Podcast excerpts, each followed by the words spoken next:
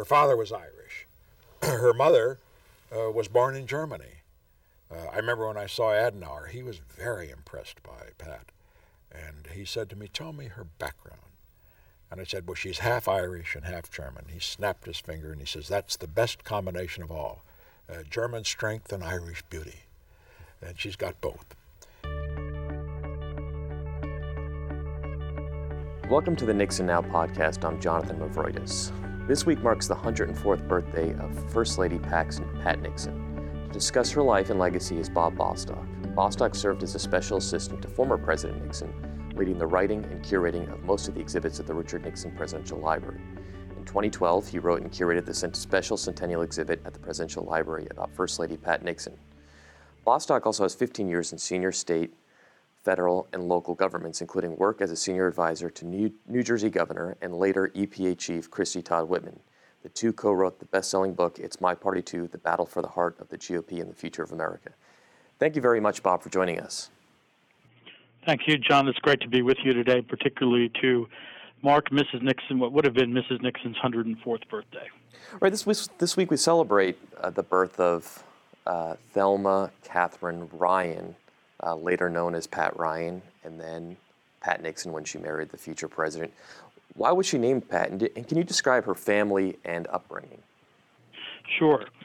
Well, Mrs. Nixon was born late in the evening of uh, March 16th, 1912, in a miner's shack in Ely, Nevada. Her father, Will, and her uh, mother, Kate, uh, were living in Nevada. Her dad was a miner. He had had lots of jobs that had taken him all around the country and, and really all around the world, and uh, was mining there in Nevada. And uh, his family, she had two older brothers. They were living in literally a shack. And he was working that night, and when he came home the following morning, which was St. Patrick's Day, and was presented with his new daughter, he pronounced, This is my St. Patrick's babe in the morn. So he referred to her uh, through much of his life as Babe. Uh, but when he died, when she was 18, she took the name Pat because he had always referred to her again as her St. Patrick's Babe in the Morn, and he had always celebrated her birthday on the 17th of March, St. Patrick's Day, because he was a good Irishman. And uh, Mrs. Nixon was very proud of her Irish roots, and that's how she adopted the name Pat. Um, during her during her youth, she was known as Babe to her um, to her her father, and her schoolmates called her Buddy.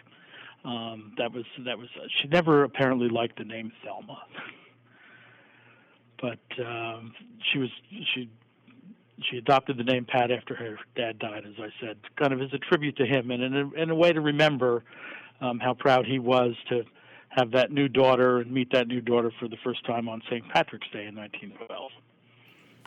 And uh, how did losing her parents at a young age affect her? Well, it had a profound effect on her and her family.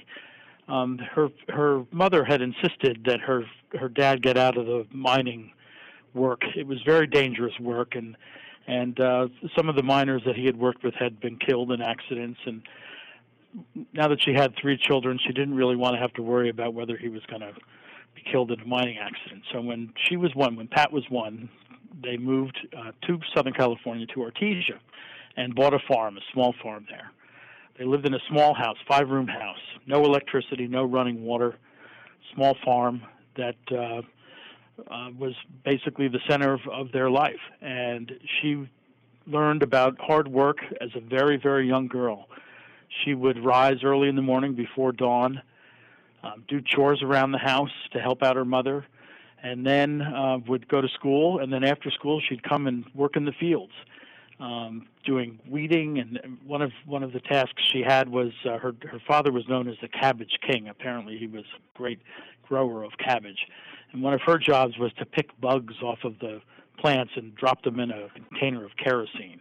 they weren't using pesticides in those days, or maybe they had them and they couldn't afford them because it was a it was not a, a huge farm. It was enough to provide for the family, but not a huge farm. So she learned from a very young age uh, the value and the importance of hard work. When she was 13, uh, her mother Kate passed away very tragically, leaving uh, Pat really as the woman of the house. Uh, she had said to her daughter Julie many years later, When my mother died, I just took responsibility for my own life. And she really took over the running of the house with her older brothers, for her older brothers, and her father. Uh, she would cook the meals. She would do the housework. She would do the ironing and the cleaning and all of the chores that have to take place around the house. And she'd do most of those before she went to school in the morning. And then again, when she would come home from school, farm chores, as well as everything that her mother used to do around the house. So her her mother's death at the age of 13 really had a profound impact on her because so much responsibility came to her at that very young age, and she she embraced it. And then when she was 18, her father died of tuberculosis. So she was orphaned by the age of 18. She had wanted to go to college. Uh, both of her older brothers had gotten athletic scholarships to the University of Southern California, but they wanted to retain the farm. So the three of them made an agreement that one would go to college at a time and the other two would work to keep the farm going. And then when one finished college, the next one would go. So instead of being able to go right to college after she graduated from high school, she continued to work. And uh, then when she was 20, she uh, had an opportunity to travel east. There was a couple who lived nearby who lived in Connecticut and had um, spent the winter in California, and they needed somebody to drive their car back east to Connecticut. So she got that job when she was 20. At the age of 20, she set off in this car with this couple, drove all the way across the country. This, of course, is in the uh, age before there were interstate highways and and uh, all of those sorts of things. So it was kind of a rough journey. But when she got to the east, she settled in New York and spent two years there before she came back to California and and at that point was able to start college. And you'd mentioned she went to the University of California, a time when not many women uh, went to school, especially uh, university of that level. Uh, what did she study and what did she seek to accomplish there? That's exactly right. When she um, when she went to the University of Southern California, only one in ten women in the United States was completing four years of college. So she went to USC. She studied business and uh, teaching, and she did very very well there. Even though she worked all the way through college, as she had worked basically all her life. Uh, she worked in a bank.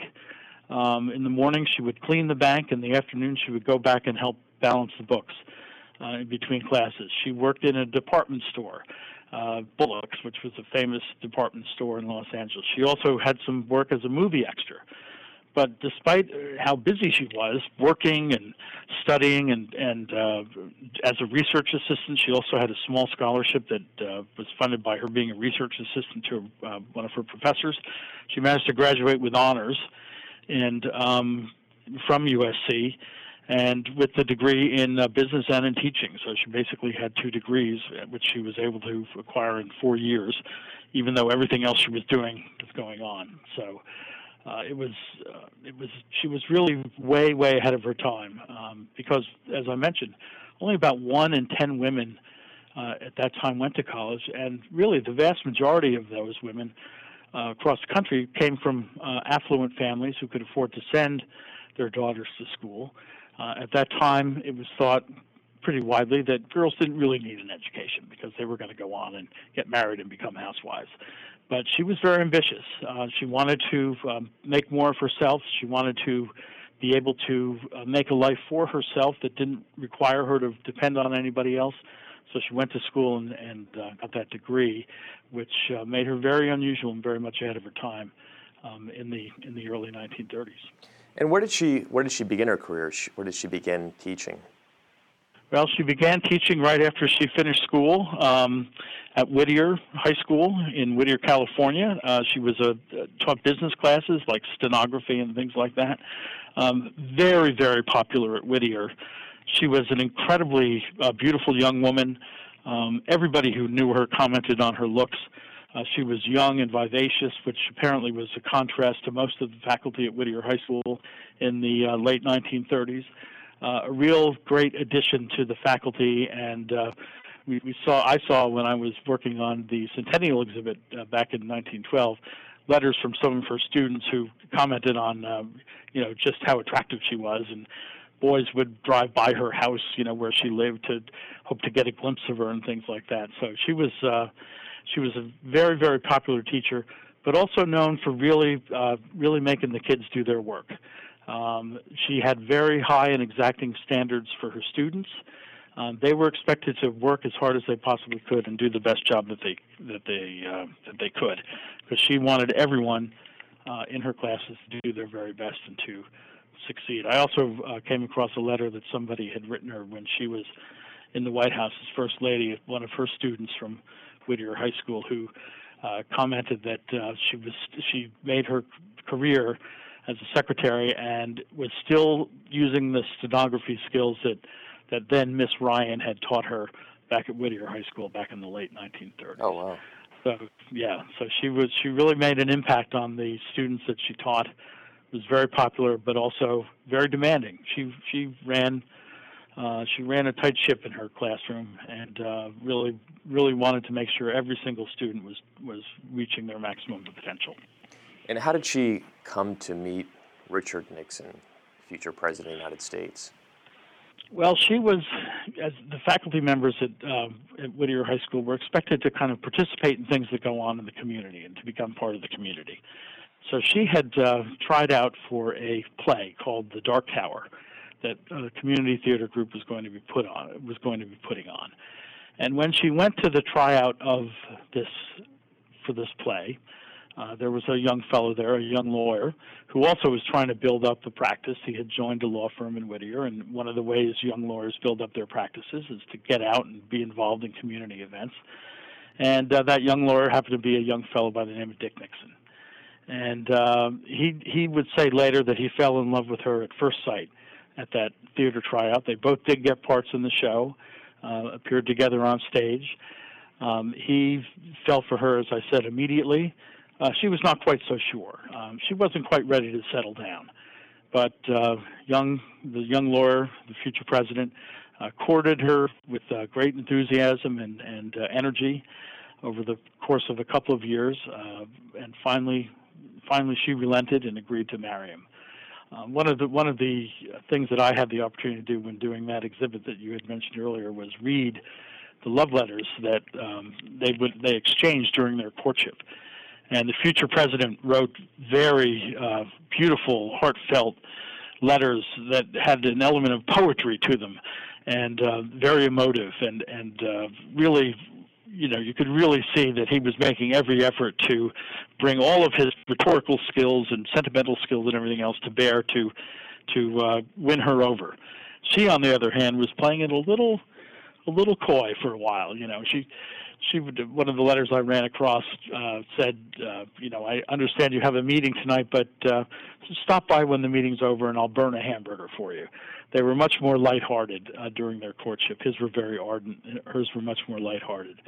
Uh, but in the end, I think because they both shared uh, common uh, interests and common dreams, which was really to uh, make a mark on the world, uh, they came together and in June 1940 were married and and formed what would become known in later years as the Pat and Dick team.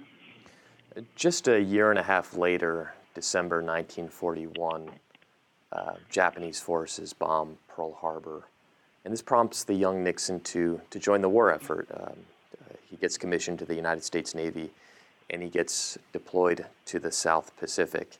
Um, you mentioned letters. There are also letters that show frequent communication while um, Richard Nixon is deployed. Can you can you describe that a little bit? Yes, you know it was when when the future president decided that he would join the service after after the Japanese attack on the United States at Pearl Harbor. It was a, it was a tough decision for his his family. His family and he were raised as Quakers. Uh, Quakers uh, are essentially pacifists when it comes to war. They're not uh, conscientious objectors. Well, I guess they would be called conscientious objectors, but their religion really was uh, was had a heavy emphasis on nonviolence. So his mother, particularly, was concerned when he joined the service. Uh, when he when he first joined the Navy and was commissioned, you know, he first had some desk jobs, but he really wanted to go uh, out to where the action was, and and he prevailed to go out to the South Pacific. So when he went to the South Pacific, where he served for several years during the war, uh, Mrs. Nixon was back home. Uh, she again went to work. She got a job in San Francisco, uh, working for the Office of Price Administration. uh, rose to as the only woman in supervisory positions in that job. She was very, very well respected by the people she worked with, and they were apart for quite a long time. And again, he wrote letters to her almost every day, and he would number the letters uh, because the mail, of course, from a war zone back home to the United States was unpredictable. So he would number the letters so she would know if, you know, maybe letter number 14 would come after uh, or, or come before uh, letter number 10 might have arrived. So the letters were all numbered. And again, he wrote her uh, very romantic and um, very conversational sort of letters telling her what was going on, but always making light of any danger he was in because he didn't want her to worry. Uh, telling her how much he loved her and missed her. Uh, there was this one series of letters where he was asking her to send a, a recent photograph, and when the photograph came, uh, he wrote with a great sense of pride back home about when he showed it to all the men he was serving with. They all commented on how beautiful he was, and or how beautiful she was rather, and how lucky he was to have been able to win the heart of uh, such beautiful a woman as uh, as Pat Ryan Nixon. So those those letters are also just very very uh, romantic. Uh, you can tell how much uh, he missed her while he was away, uh, but also how concerned he was that she not worry. So even when there were air raids and stuff, he wasn't on the front lines in the South Pacific, but he was definitely in the war zone. And if there would be an air raid or something, he would describe it in the lightest possible terms so that so that she wouldn't worry about him while he was away. In July 1944, President Nixon ends his final deployment in the Pacific, and when he comes home, he settles back into the legal profession and is thereafter approached by Southern California businessmen about uh, a run for the Republican nominee against the Democratic incumbent Jerry Voorhis. Nixon accepts, but how did, how did Pat feel about Richard Nixon's entry into politics? Well, I think she was all for it. Um, they were they were living on the East Coast. He was just finishing up his naval service, uh, closing out contracts uh, because he was a lawyer. And at the end of as the war was approaching, the government had a lot of contracts that had to be closed out. And after the war ended, even more contracts that had to be closed out. So he was kind of doing that work. Um, and they were living in Baltimore when he got this uh, when he was approached about running for Congress. And um, I think that that both of them thought you know this this could be a fun adventure. And uh and and I don't think it was necessarily on uh his mind or on her mind frankly at that time. But when the opportunity presented itself he he talked about you know how the two of them talked into the night about whether they should do it or not. And they both decided yeah let's give this a shot.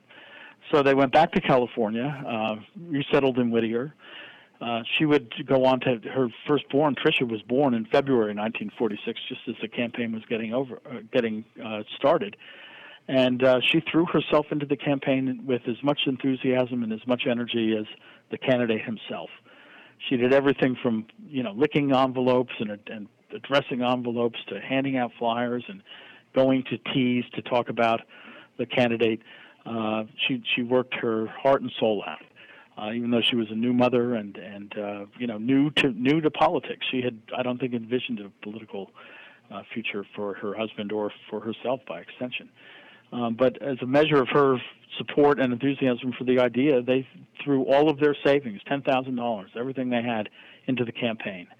And uh, as it turned out, which was uh, you know it was a campaign that uh, I think very few thought uh, the young Richard Nixon could win. He ran against a five-time incumbent who uh, was very popular in the district. But uh, you know, Nixon, the the tide was right for Republicans in 1946, and Nixon worked very, very hard and and came from behind and ended up winning that seat with her right beside him. And I think she found it. She she was excited by the opportunity. You know, she had always felt she wanted to uh, kind of see the world and and uh, you know, she he referred to her as her her uh, as an Irish gypsy and a bit of a vagabond. You know, so it would be an exciting thing for the two of them. And certainly when they got to Washington uh, after he was elected, uh, I think she settled right in and, and was really enjoying the opportunity to to be a part of uh, a larger to be a part of what was a larger role than than uh, than she had played uh, in as a teacher and and then working in San Francisco during the war. I think she was very excited by it. The two of them were. They became known very quickly as the Pat and Dick team.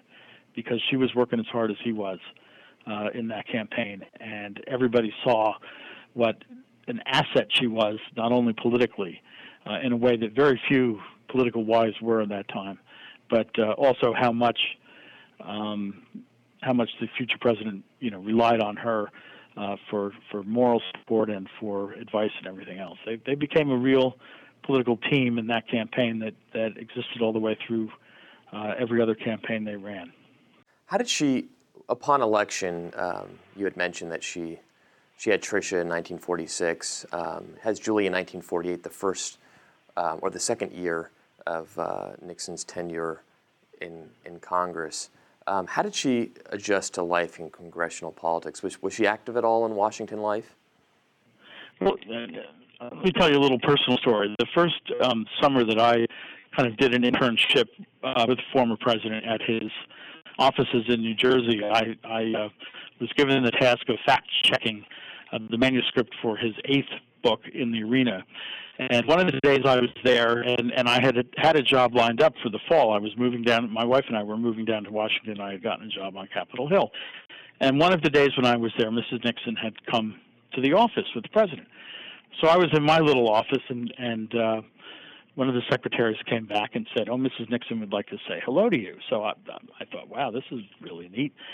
So I went out and met Mrs. Nixon, and the first thing she said is, "Oh, Bob, Dick tells me you and your wife are moving to Washington."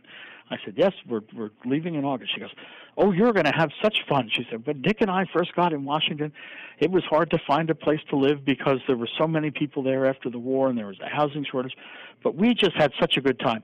The two of you are going to love it."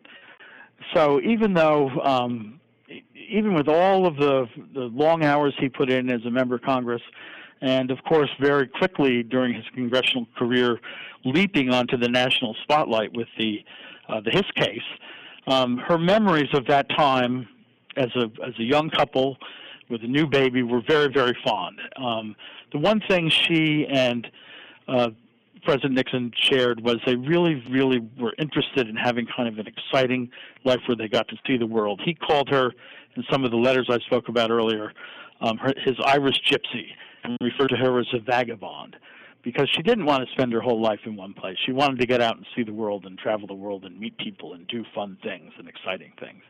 And I think that's how she saw the arrival in Washington.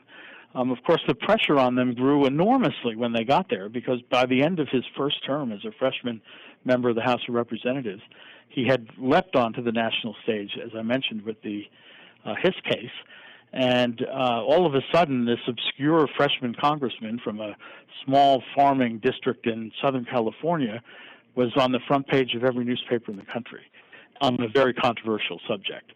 So, very early in their political career, she got a foretaste of what it was like to be in the spotlight and to uh, be in the middle of a swirl of controversy. But through it, through it all, I think she always maintained her poise and her calm, and she always maintained her belief in what her husband was doing. Uh, she was a very, very strong and loyal uh, partner to uh, President Nixon at every single stage of his career. And while she did not necessarily love, I think, the political life, uh, she believed in him so strongly and that he really had so much to offer that uh, she threw herself into it wholeheartedly. General Eisenhower had alluded uh, to the Hiss case um, after he chose uh, President Nixon, or I'm sorry, uh, uh Senator Nixon, as his uh, vice presidential nominee. Um, and, and, the political pressures kept coming. Uh, before the Republican convention in 1952, Nixon came under attack um, from opponents for having a alleged secret slush fund um, he gave a nationally televised address repeating the tra- charges, and this is popularly known as the Checker speech, named after the Nixon family dog, um, which was a gift given to the Nixon children uh, by a prominent uh, businessman. In, in, the televised speech, the camera cuts away at, at Pat a couple of times. Um, and this obviously became one of the biggest challenges early on uh, when she came into the political limelight. Uh, how, did she, how did she face how did she face that? Um, did she um, did she drive Nixon at all? Did she uh, was she a voice of encouragement during this period of time? Well, it was very, very difficult because uh, Mrs. Nixon was was a private person, and uh, you know she didn't really want all of her personal things aired on national TV. But the but Senator Nixon, then you know who was then the vice presidential nominee, had been accused falsely of having this so-called slush fund that he used for all sorts of personal purposes. All it was was some money that some of his supporters had raised to allow him to take political trips um, and to send out for instance, Christmas cards to his supporters instead of having the taxpayers pay for them. Some of his uh, contributors had a had a fund that uh, paid for things like that, political expenses, which, uh, as it turned out, uh, Adlai Stevenson, who was running against General Eisenhower for the presidency, he had a similar fund that was many, many times larger, and uh, he in fact did use it for, for some of his own personal expenses. But be that as it may. So uh, the, the vice presidential nominee, Senator Nixon, knew that the only way he could save his spot on the ticket was to just lay out their entire financial history, which was really quite modest. And he did it. He went on into this speech, which uh, is popularly known as the, the Checker speech, although it's referred to among folks in, close to the Nixon orbit as the fund speech because it was about that fund, and uh, laid out everything he owned, everything he owed, everything he had and Mrs. Nixon sat there beside him during this 30 minute telecast. Uh, she was not happy about the fact that he felt he had to do this, but she understood. And in fact, just before he was to go on, this was a live telecast out of a studio in Los Angeles. They were he was in the green room, uh, just he and Pat, and he said, "You know, I don't know. I don't think I can go through this. I don't think I can go through this." And she she looked him straight in the eye and said, "Dick, you can do it. You can do it." And uh, he he wrote later and uh, spoke later about the fact that her confidence in him at that crucial point, when he was feeling some doubt about his ability to go out there and speak to the entire nation about things that were very, very personal. You know, back then people didn't talk about money. Like everybody talks about all sorts of things now. Nothing's private anymore. It's hard to remember that there was a time when people actually kept things in their private life private. But she gave him the support that he needed to go out there and do it, and uh, not to give up, and to fight for his spot because she knew and she told him, if you don't clear your name, this is something that is going to haunt our family, including your daughters, for the rest of their lives. So he went out there, he gave the speech of his life. Um, it is probably still one of the most effective uses of television in politics. The Republican National Committee was flooded with mil- more than a million telegrams to Eisenhower saying, keep Nixon on the ticket. He saved his spot on the ticket, and of course, he and General Eisenhower went on to win a huge uh, victory uh, in the 1952 election the first of uh, two elections that, I, the Eisenhower Nixon team won. But I think, in retrospect, that uh, that whole experience uh, left a bit left kind of soured Mrs. Nixon on on politics. Um, it was, you know, it, it, I think that was a turning point in her life in terms of her view of the political arena. She never stopped supporting her husband. She never stopped carrying out her duties either as uh, the wife of the vice president, later as the wife of the president. She went and did everything to the absolute utmost and to the uh, highest level of energy and excellence that you could expect of anybody. But I think that experience really had a. I think that stayed with her. It, it took what was, I think, um, it took some of the excitement and I think some of the fun out of being in the political arena and uh, and just gave her, I think, a, a, view into uh, politics that, that left a sour taste in her mouth. Moving, but didn't affect her ability to do her job. That's for sure. Right. M- moving on to her um, her years as the wife of the vice presidential, the vice president of the United States. How did she embrace her role as second lady? Well, she embraced it with great enthusiasm. Um, the president and Mrs. Eisenhower were on the older side. I, in fact, I think when President Eisenhower was inaugurated, I think it, he was the oldest president inaugurated up until that time. And Mrs. Eisenhower didn't like to fly. So Eisenhower, very early in his uh, first term in 1953, uh, asked the Nixons to uh, take undertake a lot of foreign travel on behalf of the administration.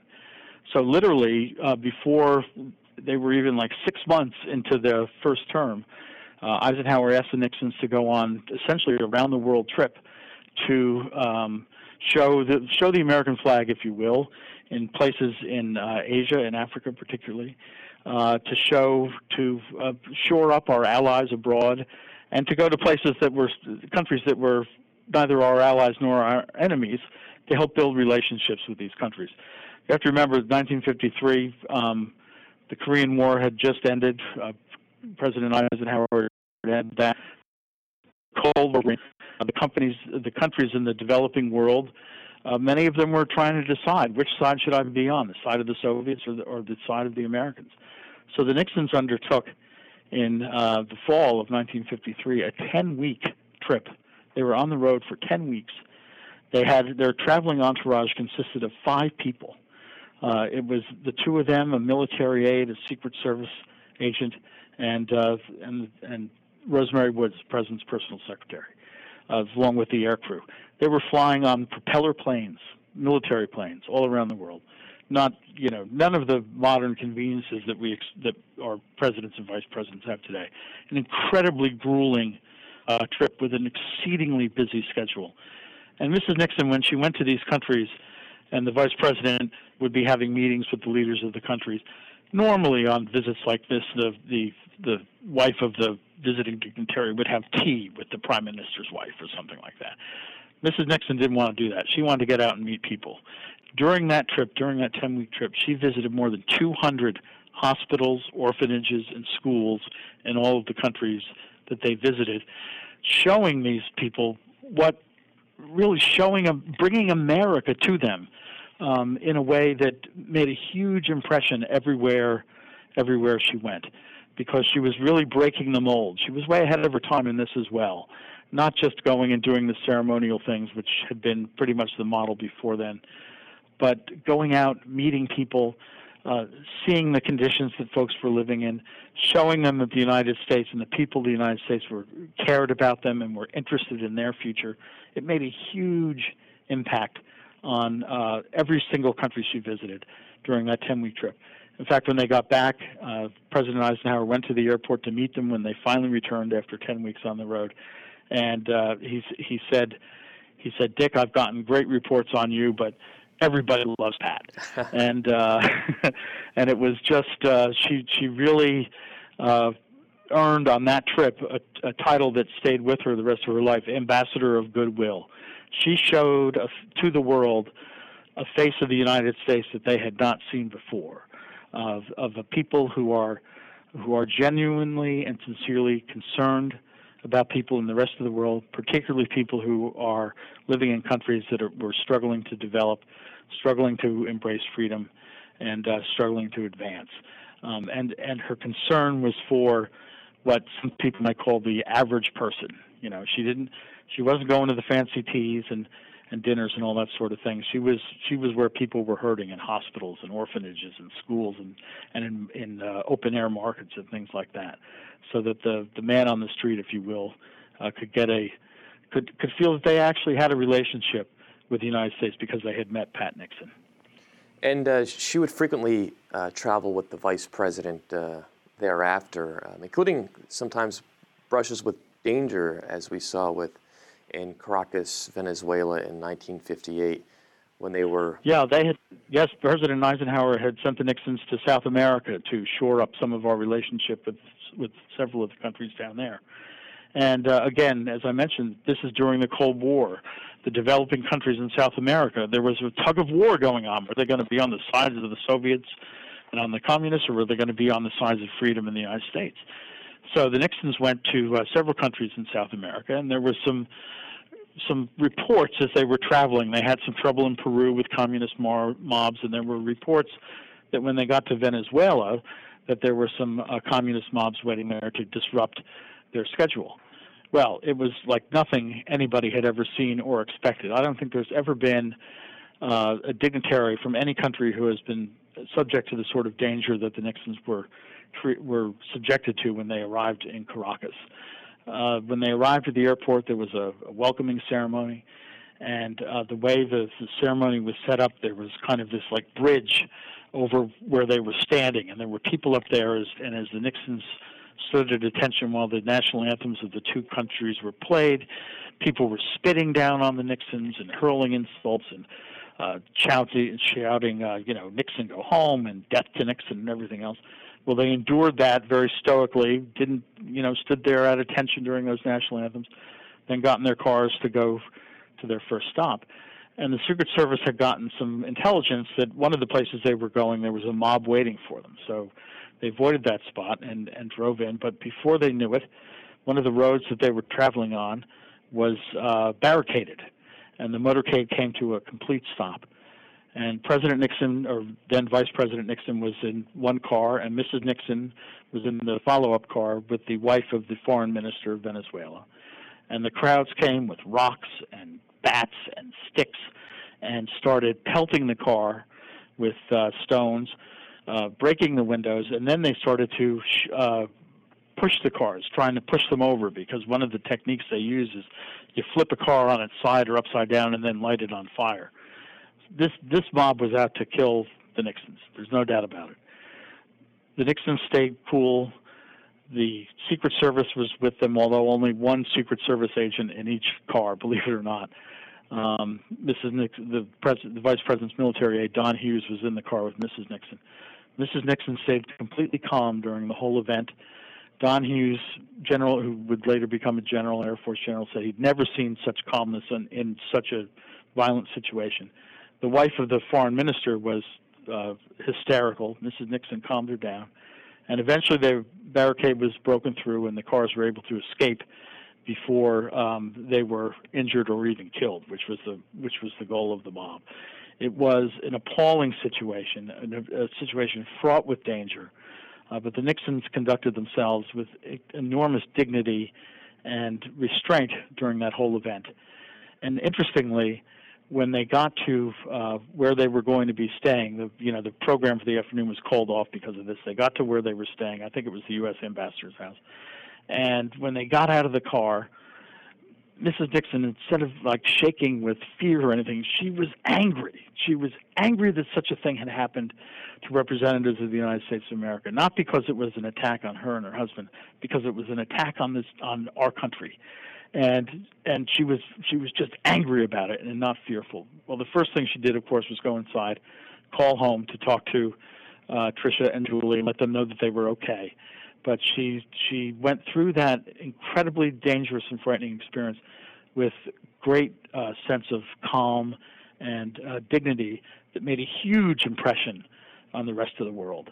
Um, and when they got back home to Washington after that trip, again Eisenhower greeted them a huge greeting and uh, a motorcade through the city back to the White House with people lining both sides of the street, uh, cheering the Nixons on for for the way they conducted themselves and the way they represented our country in that very dangerous situation.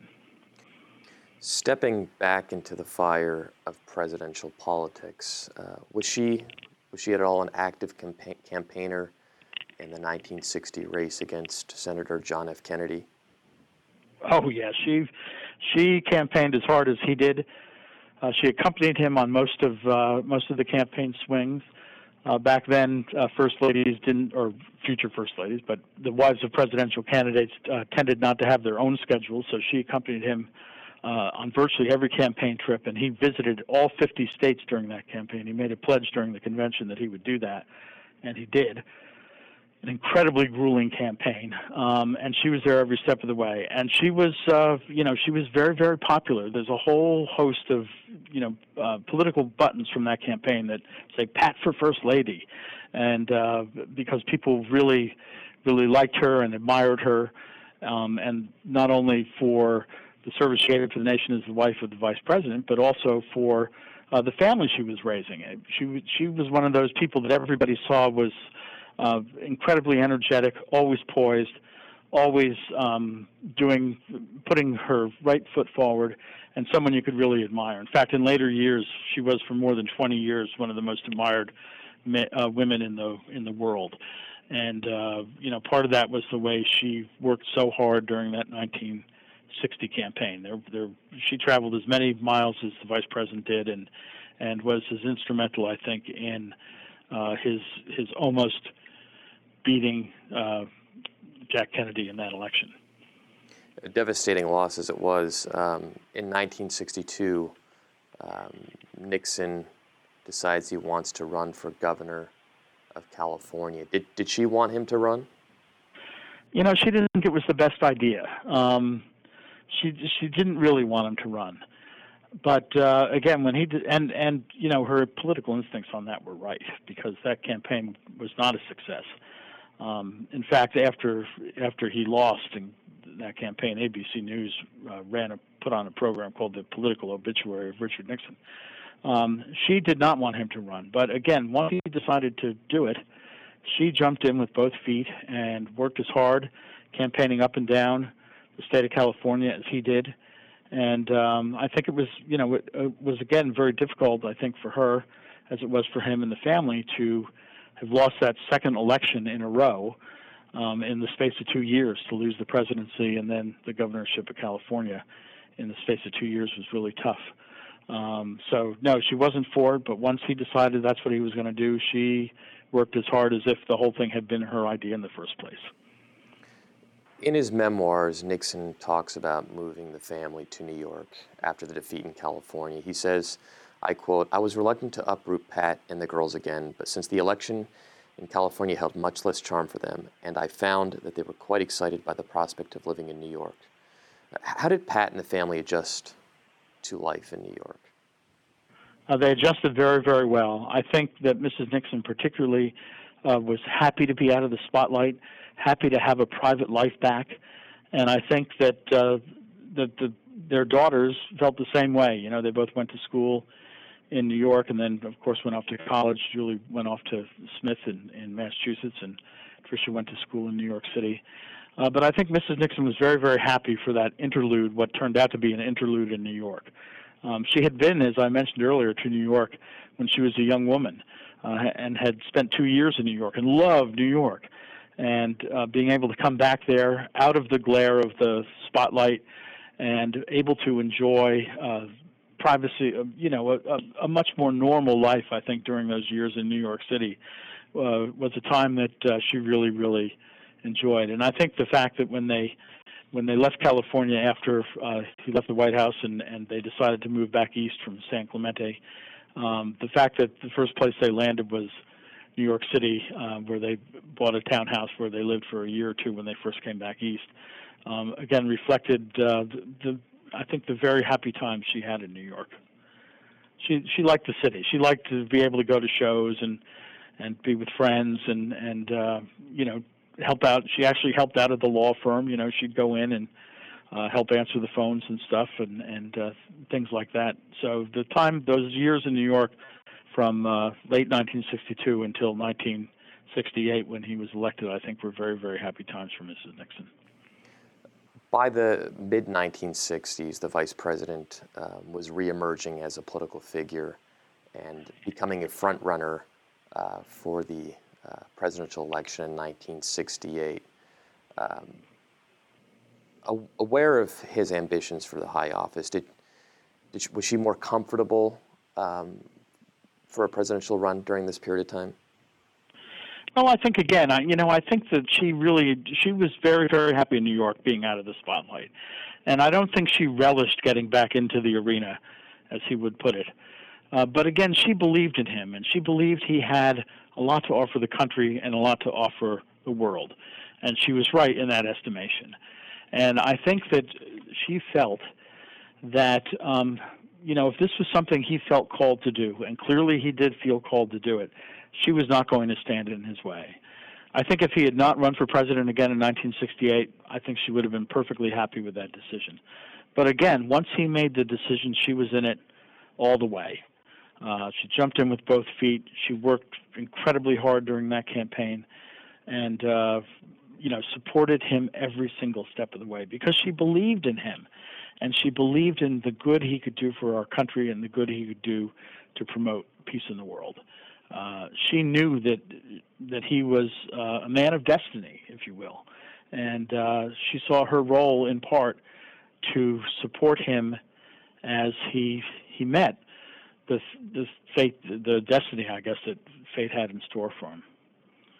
So she was with him all the way, yeah. But again, I think if if he had decided not to run and they had stayed in New York and he had continued to practice law, I think she would have been perfectly content with that life.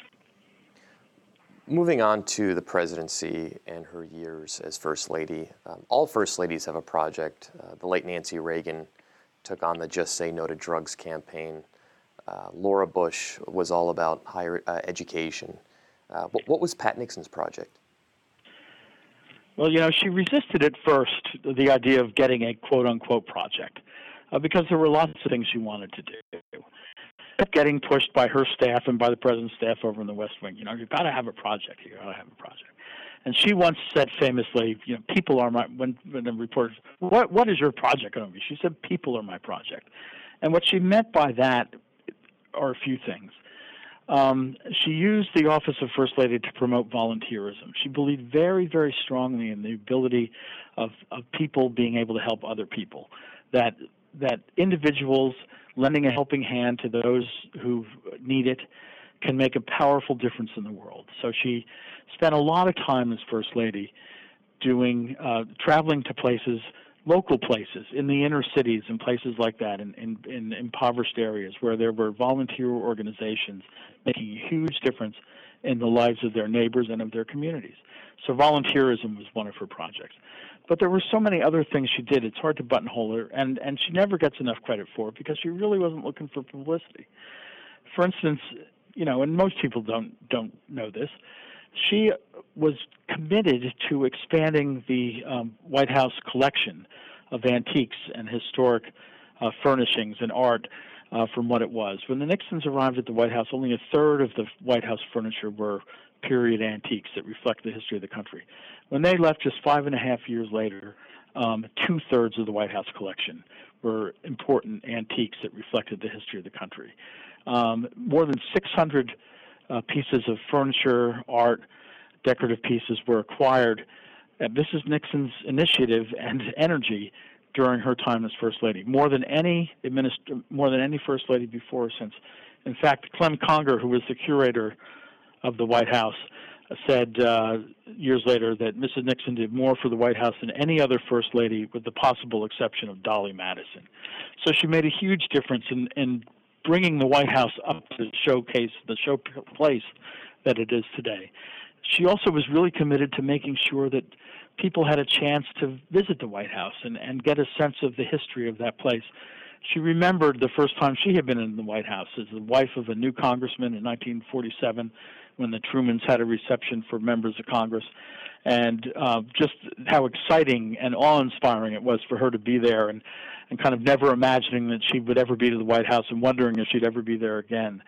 So she made huge efforts to open the White House to more people, and not just um, you know regular folks, but for instance, she uh, had them design a special uh, tour for uh, people who were visually impaired that included um, audio tour as well as instructing the guards and the docents on tour to let let folks who were visually impaired touch some of the furnishings and, and, the drapes and some of the furniture so they could get a sense of what they were seeing.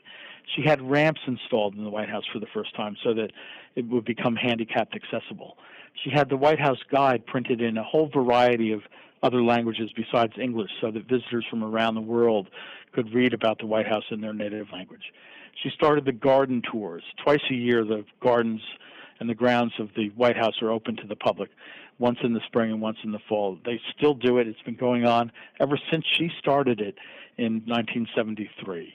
Um, she initiated Christmas candlelight tours in the evening so that people in the Washington area who were working during the day could come and see the White House during Christmas at nighttime. Uh, their first Thanksgiving in the White House, they hosted um, seniors from nursing homes and, and retirement homes all around the area. They had Halloween parties for underprivileged kids. Uh, she did all sorts of things to make the White House more accessible to uh, people. In fact, during their presidency, the White House was visited record numbers by one and a half million people a year went through the White House when the Nixons were there.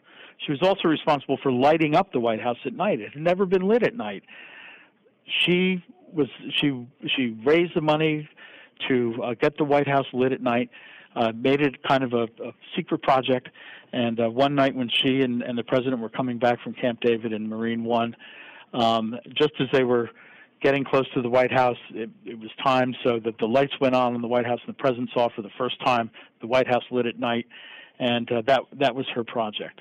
So in so many ways, as, as she said, you know, people are my project, and everything she did as First Lady was designed to show her care and concern and connection to people. Another thing she did was she answered her own mail. Um, when I was when I was a teenager, I was a, a, big supporter of the President, Mrs. Nixon, and I still have um, uh, a picture that I had written to her and asked for an autograph picture, and it wasn't just something that was printed off; it was written in a ballpoint pen you know, to Bob Bostock with best wishes from Pat Nixon. I still have it at home. And when I got to know her handwriting, uh, working on the uh, centennial exhibit, I got to see, gee, she actually wrote this. And, you know, I learned that she would reply to her own mail. And uh, she got hundreds of letters every week. And she saw everything that went out. She signed every letter that went out.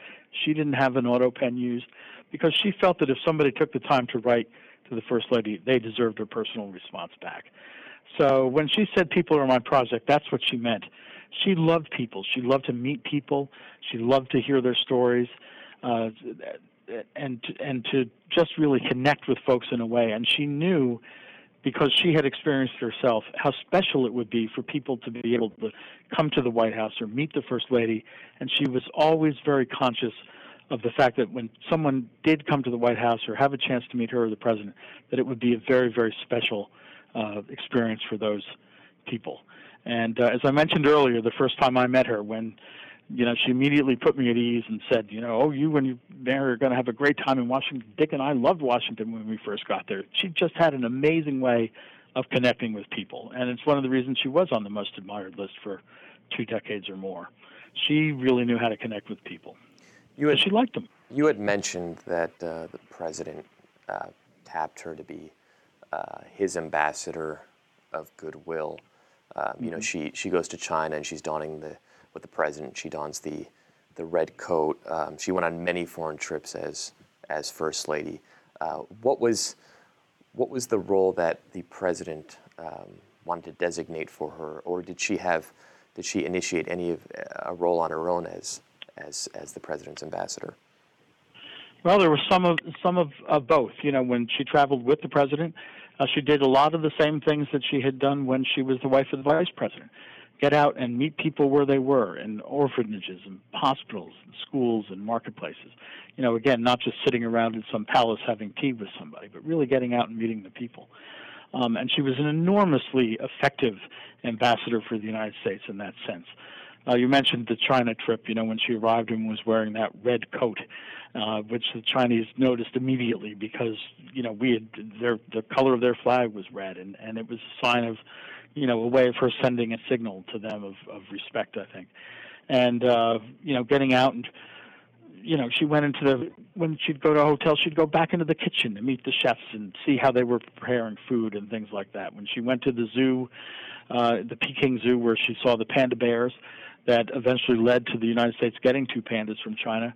You know, she was there with the tourists and the and the workers and and uh, you know she there were some pigs there and she wanted to touch the pigs and, and somebody said, "Oh, stay away from the pigs." She said, "I grew up on a farm. I know about pigs." um, so when she was with him, she was doing the same sort of thing. But the president also um, gave her responsibility of representing the United States in an official capacity at, um, at a number of events. And in fact, she was the first First Lady to uh, be designated the official representative of the United States, of the President of the United States, at uh, some foreign events. Uh, she went to Africa, um, in uh, to Ghana, representing the President at the inauguration of the President there. She uh, traveled to South America in the same capacity um, as the official representative of the President of the United States. And um, you know, was out on her own traveling as well. During her time as, as first and second lady, she visited more than 75 countries around the world representing our country, and uh, did so with such dignity and such grace and such warmth, and with a, a genuine sense of uh, friendship and care for the for the places she went. Uh, she was really she was really remarkable in her ability, as I mentioned earlier, to connect with people and to uh, show them uh, the best possible face of the United States everywhere she went and uh, and represented the president. um, or the vice president during those years. She she um, was her. You know, I'd love to. We saw one of the things we saw during when I was pulling together the her centennial exhibit was one of her passports, and it had more stamps in it than you could possibly imagine. I mean, every page was uh, filled with stamps from the countries that they had visited, and uh, you know that was just one of the the many she must have had during the course of of her service as uh, second and first lady. After resignation um, in the aftermath of that, how, how did she spend uh, those post White House years?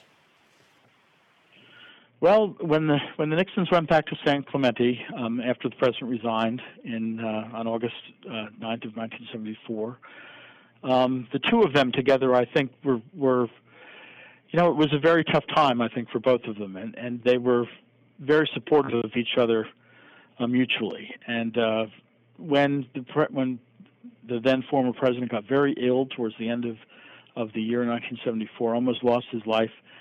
Uh, she was right there beside him, and in fact, he recalled uh, in one of his later books how when he was in the hospital and they weren't sure he was going to make it, uh, she was there holding his hand like she had, and he talked about it in this way, like she had before that checker speech. You know, you can make it, Dick. You can make it. So she stood by his side um, every step of the way. But she also enjoyed, I think, uh, her time outside of the arena. She enjoyed, I think, getting her privacy back. Uh, she didn't give a single interview after she left the White House. Uh, the only public appearance she made from 1974 after she left the White House until she passed away in 1993 was the dedication of an elementary school in the town she grew up in in uh, California. Uh, that was the only speech she gave. Um, you know, she made some public appearances, at, obviously at the opening of, of uh, the Nixon Library, and of course she was at the opening of the Reagan Library. But she really enjoyed, in those post-presidential years, I think, having her privacy back, being able to spend time with her family. And of course, she had grandchildren. Uh, eventually, in those post-presidential years, she loved spending time with the grandchildren, and uh, just really enjoyed um, having having that having privacy back and being able to live outside of the spotlight. One of the things I found uh, so touching when uh, the the time I spent working with uh, President Nixon uh, on and off during the last five years of his life is, you know, he'd go home every day and have lunch with Mrs. Nixon. And uh, it was so clear to me as I mentioned that story the first time I met her, and she said, "Oh, Dick tells me you're moving to Washington." that you know when he'd go home just like any other devoted couple they'd talk about what was going on in the office and this that and the other thing they were very very close in those years and they were very close i think you know they get a bum rap because they were of a generation that did not did not believe in public displays of affection you know now if you're not hugging and kissing and and you know all that sort of holding hands and everything else uh, people think that you're distant from one another that wasn't their way uh, they didn't believe in showing in public things that you would do in private. But one of the neatest pictures I've ever seen of the two of them, and I actually only ran across it when I was working on that centennial exhibit, was at the 1972 Republican National Convention. And the president had just given his acceptance speech for his renomination for, for president for reelection. And there's this great picture taken behind them and above, looking down as the two of them are standing together waving to the crowd.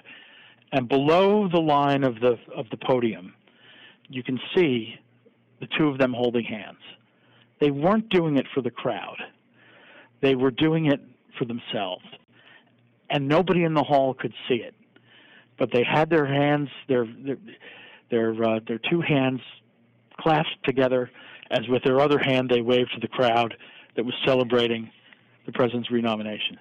And to me, that picture said so much about their relationship that, you know, even in the midst of the, the white hot spotlight of the political arena, having just accepted renomination for president of the United States, and the two of them are out there accepting the adulation, really, of the crowd, down there behind where anybody could see, the two of them were holding hands and mutually supporting each other at that moment. Not for the public consumption, but for themselves together. And to me, that's that is one of the best pictures I've seen of the two of them because it gives us a window into their relationship that I think they kept very private because that's who they were as people. They weren't into public displays of affection, but it was clear to me that the two of them um, were devoted to one another believed in one another, were proud of one another, and loved each other very, very much. Pat Nixon passes in June of 1993, and uh, at the funeral at the Nixon Library, we see President Nixon in a way we've never seen him before, uh, devastating, um, crying. Um, how did her passing ultimately affect President Nixon? Uh, you know, I think it was devastating for him. Um, they had celebrated their 53rd wedding anniversary just before Mrs. Nixon died, um, literally days, maybe a day or two before. They had been through so much together, you know, the, as as he would put it, you know, the highest mountaintops and some of the deepest valleys. But they were they were a team. They were the Pat and Dick team, and they had been ever since they they were married. And I think that um, I think that her loss was just devastating to him, and and he continued to work. You know, he he broke down at her funeral in, in in a way that you know nobody people were shocked by it. I think if they had known how close they were, they wouldn't have been shocked. But it was shocking because he had never displayed that level of emotion in public. He was very very controlled when he was in public. He felt that's how leaders should conduct themselves. Um, so he continued on. You know, he continued to travel and write and everything else. But less than a year later, he passed away himself. And um, you know, I, I can't help but think that uh, you know that that quote he read from Theodore Roosevelt when he spoke to the White House staff on the day that he left office that when his heart's dearest died, he thought the light had gone from his life forever. Well, you know, he he was making that point in that on that day that he left the White House to let everybody know, you know, there's still life ahead of you. But I think when Mrs. Nixon died, I think in a very real sense, he felt what what TR felt when his wife died at a young age that that uh, the light had gone from his life forever, and he continued to work. He continued to travel. He continued to to be productive, enormously productive. Um, but I think I think a big part of that light had gone out from his life forever. So when he died, less than a year after she did, um, I think in a way that too was a a sign of of how much he missed her and how devoted he was to her and um, the empty spot she left in his life when she did pass on. Thank you so much, Bob, for your time.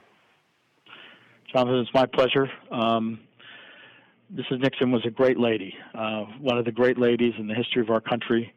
Uh, she served our country with such dignity and with such grace and gave so much of herself to our country that she has earned, um, I think, the gratitude of every American, not only those who um, lived during the period that she served, but all of us who have who have come after that time and, and for generations to come.